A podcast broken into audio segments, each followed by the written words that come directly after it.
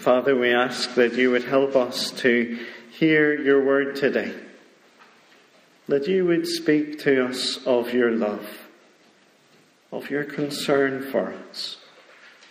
We pray that you would help us to obey. In Jesus' name, Amen.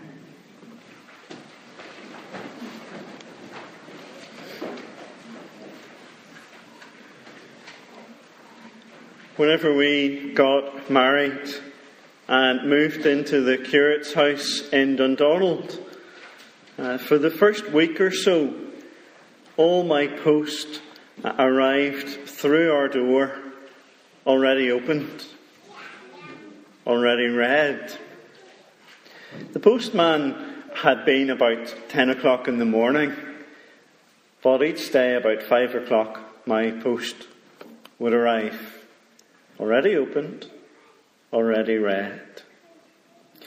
It took us a wee while to work out what was happening, but eventually we did work it out. You see, we lived in number six, Mount Regan Avenue. And in number two, Mount Regan Avenue, lived a man called Gary Murray. And the postman thought that my post was just a spelling mistake and was actually meant for him. So eventually we got it sorted and I started getting my post. But for that first week or so, Gary Murray was getting the post for Gary McMurray. He was receiving word about our uh, phone line being set up. He was getting our first electricity bill, which sadly he didn't pay for us. But um, you see, they weren't actually for him, they were actually for me.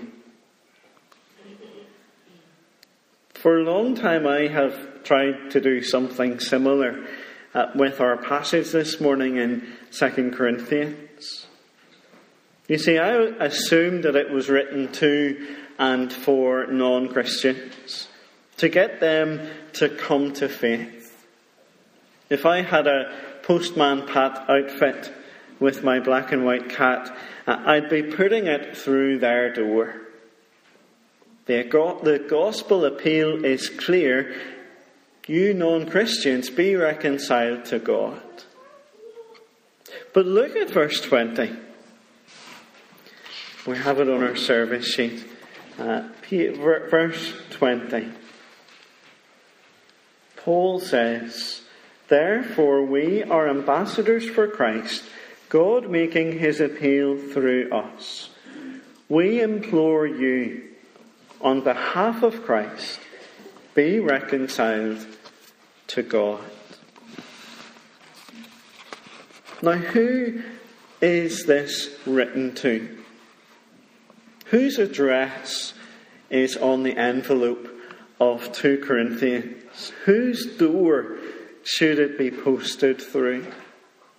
This comes as part of a, the whole letter of Second Corinthians, Paul's second letter to the church in Corinth. The address label says that it's for Christians. Now, just think about that for a moment. Paul is urging Christians to be reconciled to God. Why would he do that? Why would he need to do that? To see why Christians are being called to be reconciled to God, we need to take the passage as a whole. Throughout at 2 Corinthians, Paul is defending his ministry. He had uh, initially planted the church, he had travelled to Corinth, he had shared the good news, but now he is elsewhere. The Corinthians were being influenced by some uh, showy, uh, super spiritual, super apostles.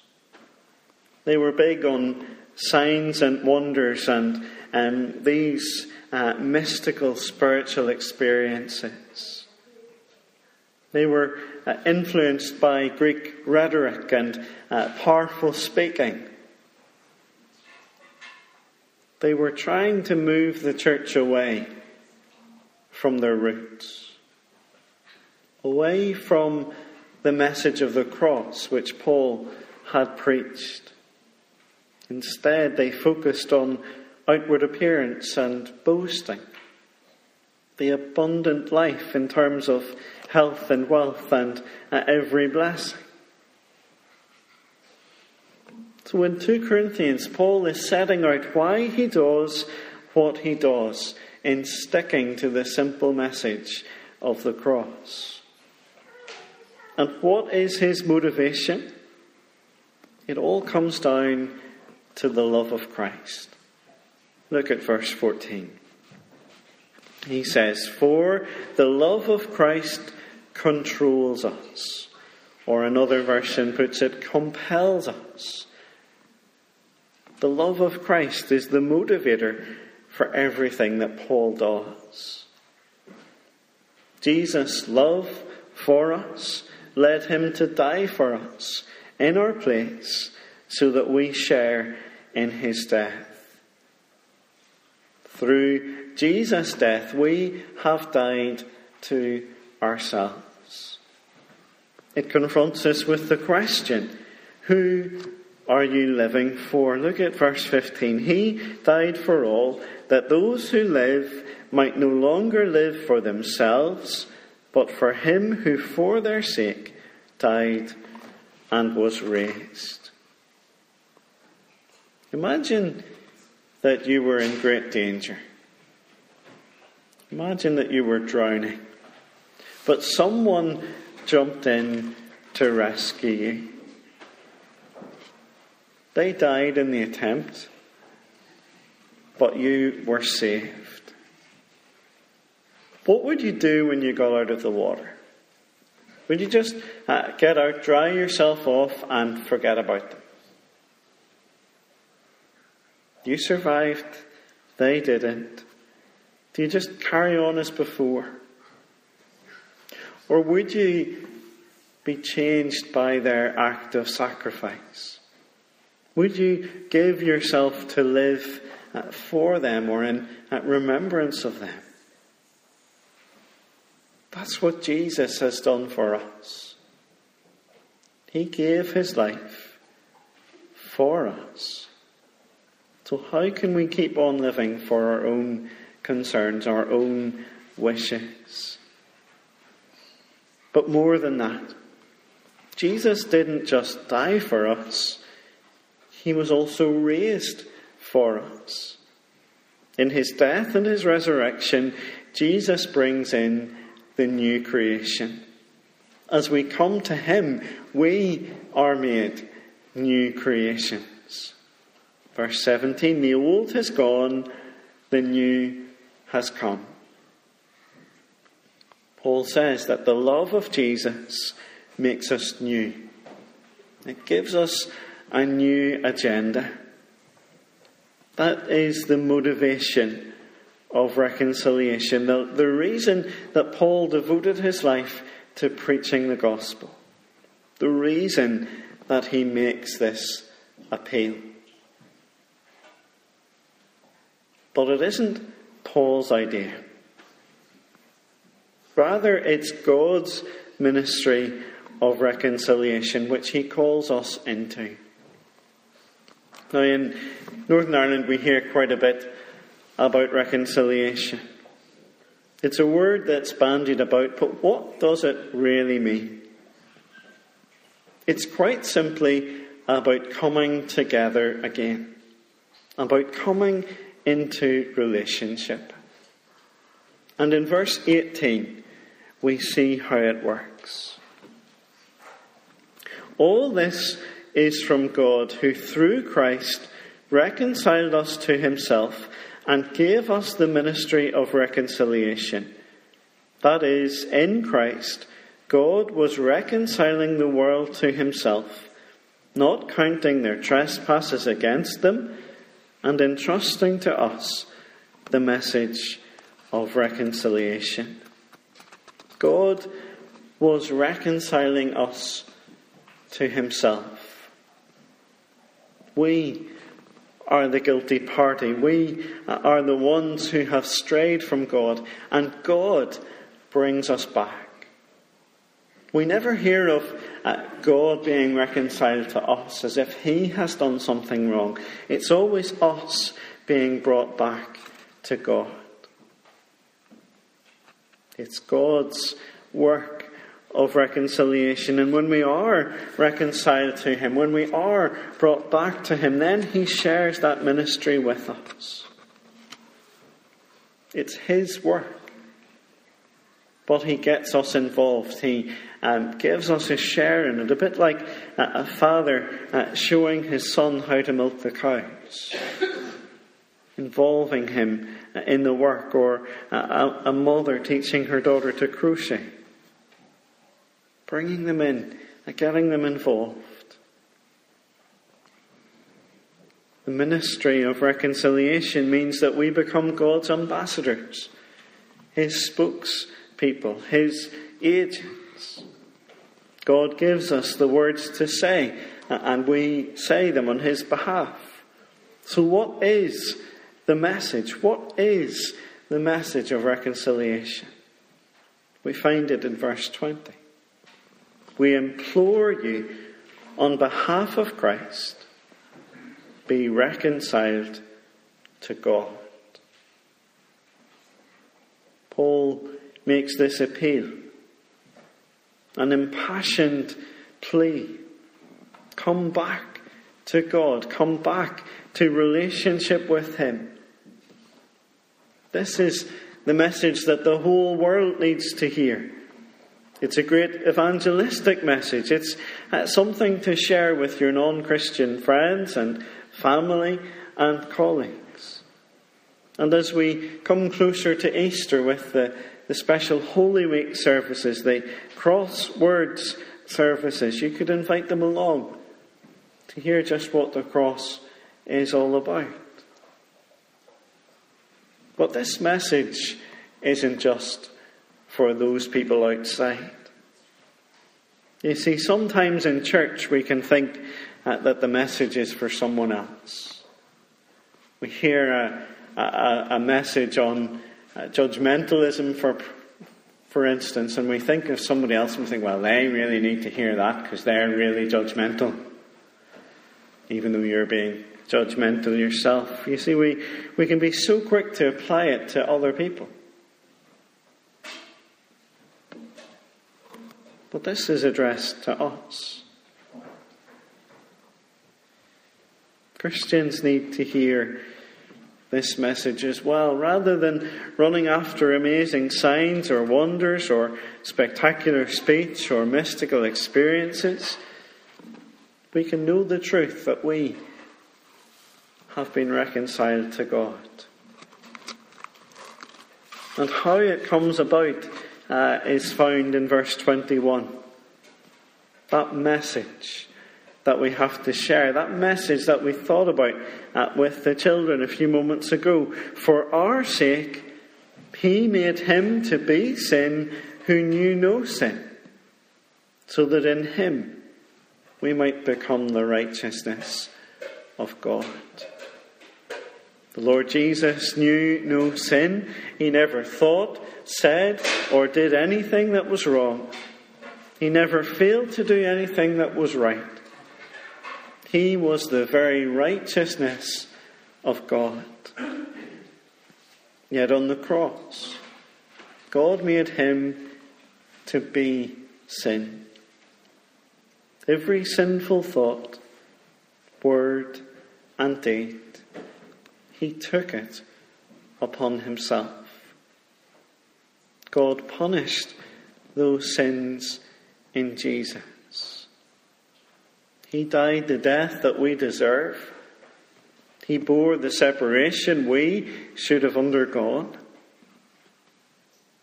In taking away our sin, He gives us instead His righteousness. In Christ, we are found to be righteous as if we had lived that perfect life. And this is what's on offer in the message of reconciliation. When Paul says, be reconciled, he doesn't give us a checklist of things that we have to do,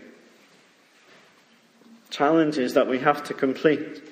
There isn't a, a threshold of goodness that we have to, to reach to impress God, to uh, win Him around, to take pity on us. Rather, God has already done everything that is needed. It's God who has removed the barrier between us. He has removed the sin that separates us from Him. Every last bit. This is what's offered to the church of Corinth. You see, there's a danger of receiving the grace of God in vain. We can embrace the message at the start, but then move on to something else, something which seems more impressive, uh, something which seems more spiritual, but something which ultimately denies all that Jesus stands for. The super apostles led them astray with their wonders. But Paul gets to the heart of the message. He appeals to the Christians in Corinth and he appeals to the Christians in Ahave. Be reconciled to God. Stop pretending. Stop playing at Christianity and get real with God. Come back to marvel at the great exchange of the cross. Remember that through Jesus' death and his resurrection, God has done everything to rebuild our relationship.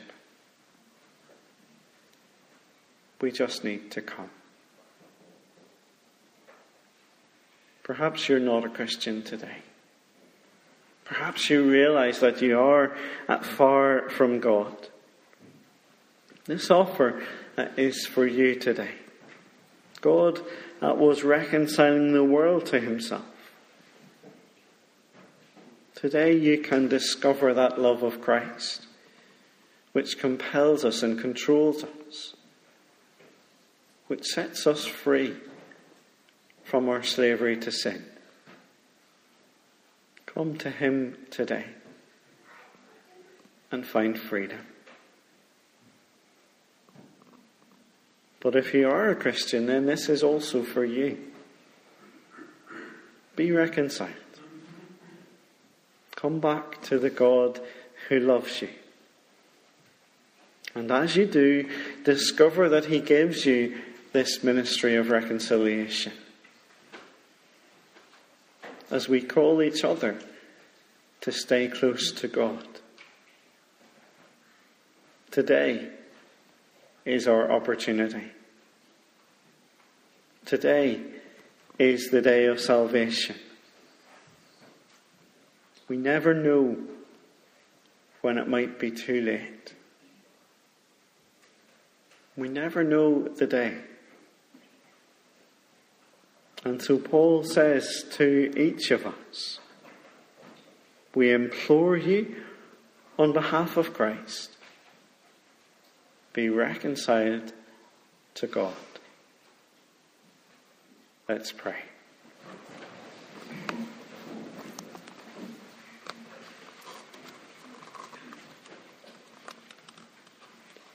Heavenly Father, we rejoice that you uh, have taken the necessary steps to fulfill this command to be reconciled to you. We thank you that you did not leave us in our sins.